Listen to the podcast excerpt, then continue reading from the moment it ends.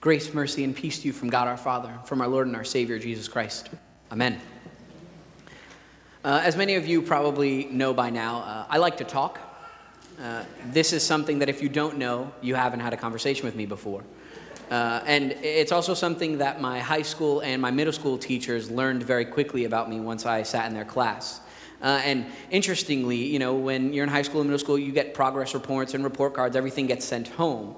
Uh, and so my teachers would be able to add comments to, you know, whatever my grades or whatever reports they were sending. Uh, and so I would always get the mail first, and I would kind of know, okay, I know when it's coming, I want to read it. And I would look, and especially towards the later end in high school, every single time, comment 038, too talkative in class. Uh, I, I mean, this came so frequently, I knew, I was just looking for the number. I was like, all right, it's going to be one of these classes. And so uh, I would find it and look and be like, all right, well, we'll see how this goes. So, you know, put it back, uh, wait for my dad to get home, and finally open the mail, and he starts looking at everything, pulls out the report, looks, oh, this is good, this is good, this is good. Wait a minute. Too talkative? What are you doing? Talking in class.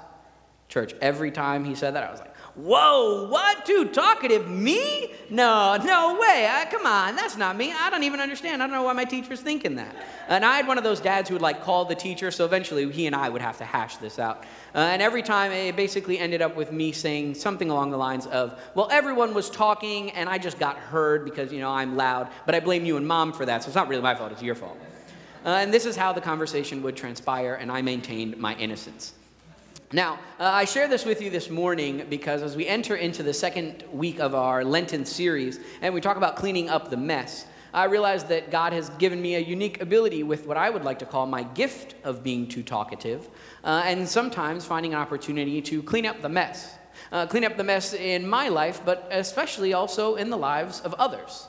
Uh, and this was unique because it kind of came out as I got older and began to talk with my friends. And, you know, conversations in school were sometimes simple things. Things like uh, what's going on in the world, uh, what's going on with sports, uh, you know, who, who's the most popular kid in school. Uh, and then, of course, as time went on, uh, the conversations would develop a little bit more. Uh, and they would get a little bit deeper. And all of a sudden, we were talking about uh, maybe some troubles that they were having with their parents at home, or with other friends in school, or just different relationships in their lives. And I began to see that my friends were coming to me, and it, I realized it one morning that what's actually happening is that I brought something different to the conversation, something that not a lot of other people were bringing my faith. Uh, and see, uh, bringing my faith to the conversation allowed me to speak peace into the lives of my friends in a very unique and present way, a way, in fact, that only Jesus can do. And I'm sure many of you have had this same experience, these opportunities in which you have been people who speak peace into the lives of others. And in fact, uh, that's what comes out of our text this morning. It's why our text is one of those familiar texts, and yet uh, we learn something new every time we read it. See, because in our text this morning, we see a man named Nicodemus coming to Jesus. And well, Nicodemus was probably the last person that you would expect to have a conversation with Jesus. See, Nicodemus was not any old uh, man off the street just walking by. Nicodemus was a well known, very highly respected man in the community. Uh, and in fact, it was a very particular community that knew him so well. Uh, the Bible tells us that Nicodemus was a Pharisee. And the Pharisees were known as the religious elite back in the day. And not only that, Nicodemus was a ruler of the Pharisees. So he was on what's called the Sanhedrin or the Great High Council. So Nicodemus, a member of the Great High Council, what is he doing going to see Jesus? Uh, this was the question that I wrestled with this morning, and I realized that it's actually explained to us. In verse 2 of our reading, uh, Nicodemus says, Rabbi, we know that you are a teacher who comes from God, for no one can do these signs that you do apart from the presence of God. Now, as Nicodemus begins this conversation with Jesus, we begin to understand a little bit more about Nicodemus. We learn that he's clearly an intelligent man and even one who holds Jesus in high regard because he addresses him as rabbi. Rabbi was a term that would have only been saved for a teacher back in the day, like Nicodemus himself, and yet here he is identifying Jesus as a teacher. But then, of course, Nicodemus shifts his focus and he begins to talk about the things or the signs that Jesus is doing. And this, in fact, makes sense for a Pharisee. Uh, see, the Pharisees were known for wanting to see signs. All throughout Scripture, whether it's Jesus or one of the other apostles, especially the Apostle Paul, uh, we all learn about how the Pharisees were the people who wanted signs from Jesus. And even sometimes when they saw these signs, uh, they always wanted one more. Jesus could do a miracle, and they wanted something else. They wanted to see just one more sign. So it's unique uh, that Nicodemus makes this move, but he does it in a different way. See, because when Nicodemus addresses the signs that Jesus is doing, it's actually more of a confession. He's not asking so much for another sign from Jesus as he is confessing that someone who does what Jesus does, in his own words, as Nicodemus put it, no one can do these things apart from the presence of God himself. And yet, uh, you have to imagine that Nicodemus is making this confession and also worried about the potential consequences of what this might mean. And so, uh, what's even more unique about this meeting is when Nicodemus comes. We learn in verse 1 that Nicodemus goes to see Jesus at night. And he goes to see him at night because then no one else, none of his counterparts, no one else on the high council, no one else in the community, the people that he taught, would be able to see him. Because why would someone of the Jewish high council be going to see Jesus and learning from him? In fact, he should be condemning him. That's what the Pharisees did back in the day. And so Nicodemus, uh, he's got this, this mess he creates this messy situation, and he does, of course, the only thing that he could possibly think to do. He takes it to Jesus.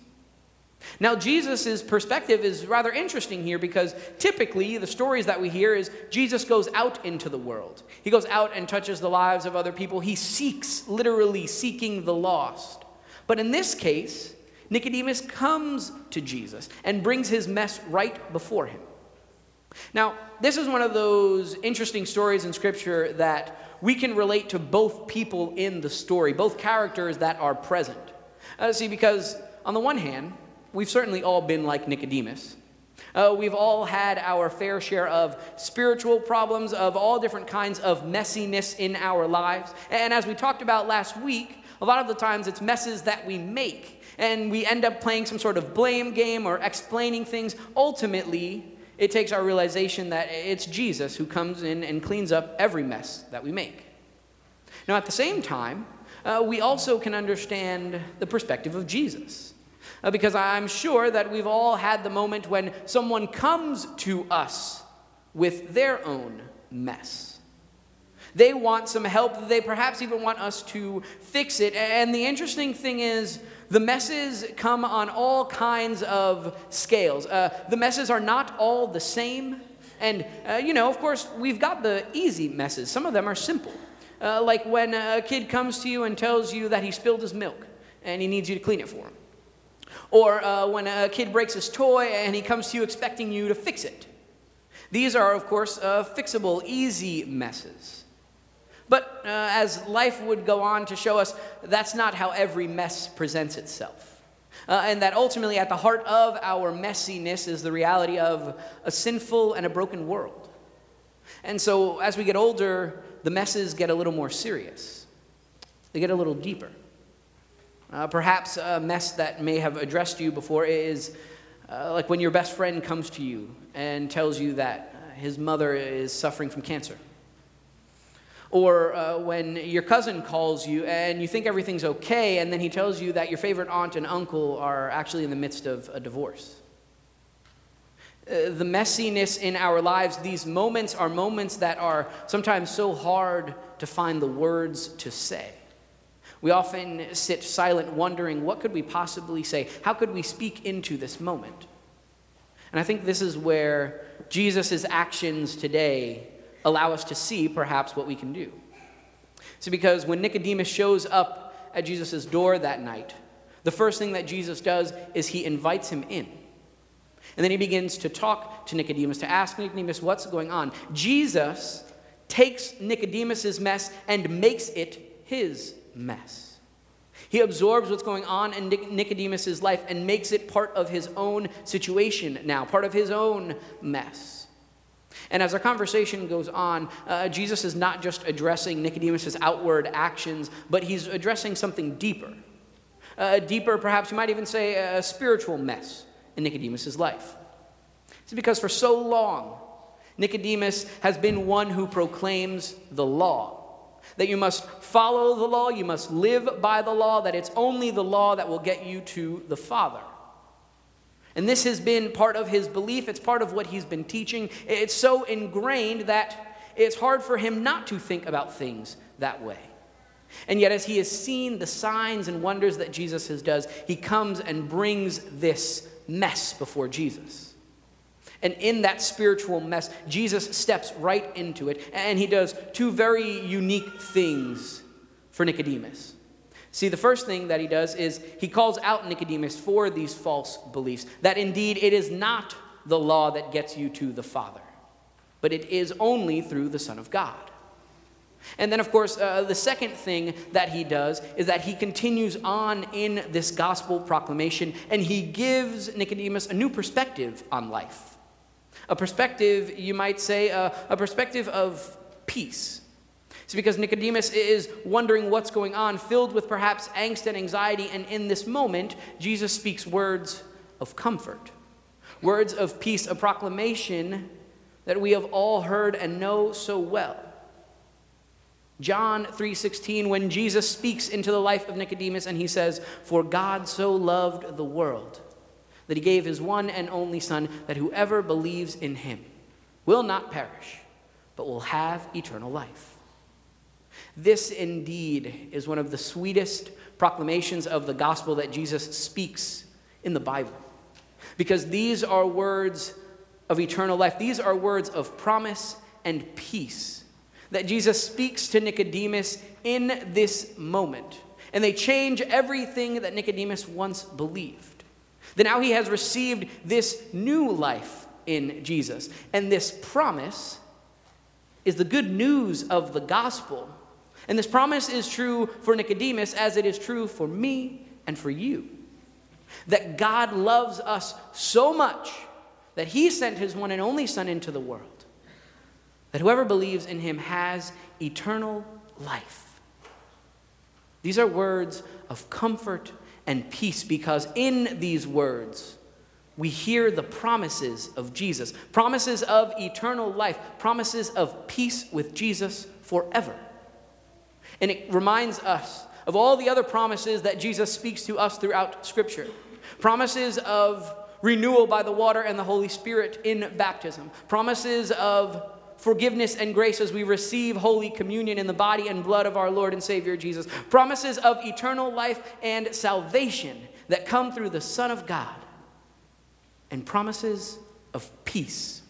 A peace that the world cannot give, a peace that surpasses our own understanding.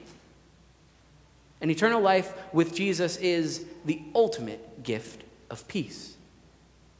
So perhaps when someone comes to you with some sort of mess in their life, you are now one who can speak peace into their life. You are a bringer of the gospel. Uh, as a book that I read in seminary would call it, you are people of peace. And see, uh, the thing about being a, a person of peace is that you are one who knows the gospel, who knows what Jesus has done for you, that you have eternal life and eternal peace with him. But at the same time, you are open to the messiness of other people's lives. You are open to whatever someone might say to you. You are willing to listen and be present. You're willing to be like Jesus. You're willing to get involved in other people's lives, not knowing what they're going to say to you, not knowing what mess they're going to bring to you. It may be something simple, it may be something like a spiritual mess you've never experienced before. And yet, you are invited into that moment the same way Nicodemus invites Jesus. And although uh, you may not have the right words to say in that moment, know that this is an opportunity for you to be one who brings the message of peace, the message of joy that there is eternal life with Jesus. And you just never know when the mess you find just needs a little bit of peace. And what better way to proclaim peace than perhaps to share the most peaceful proclamation the world has ever heard that God so loved the world that he gave his one and only Son, that whoever believes in him will not perish, but will have eternal life. This eternal life is our promise from Jesus, and we cling to that promise, as together we are people of peace to a world in need. In the name of the Father, and the Son, and the Holy Spirit. Amen. I invite the congregation to stand as we confess our faith together.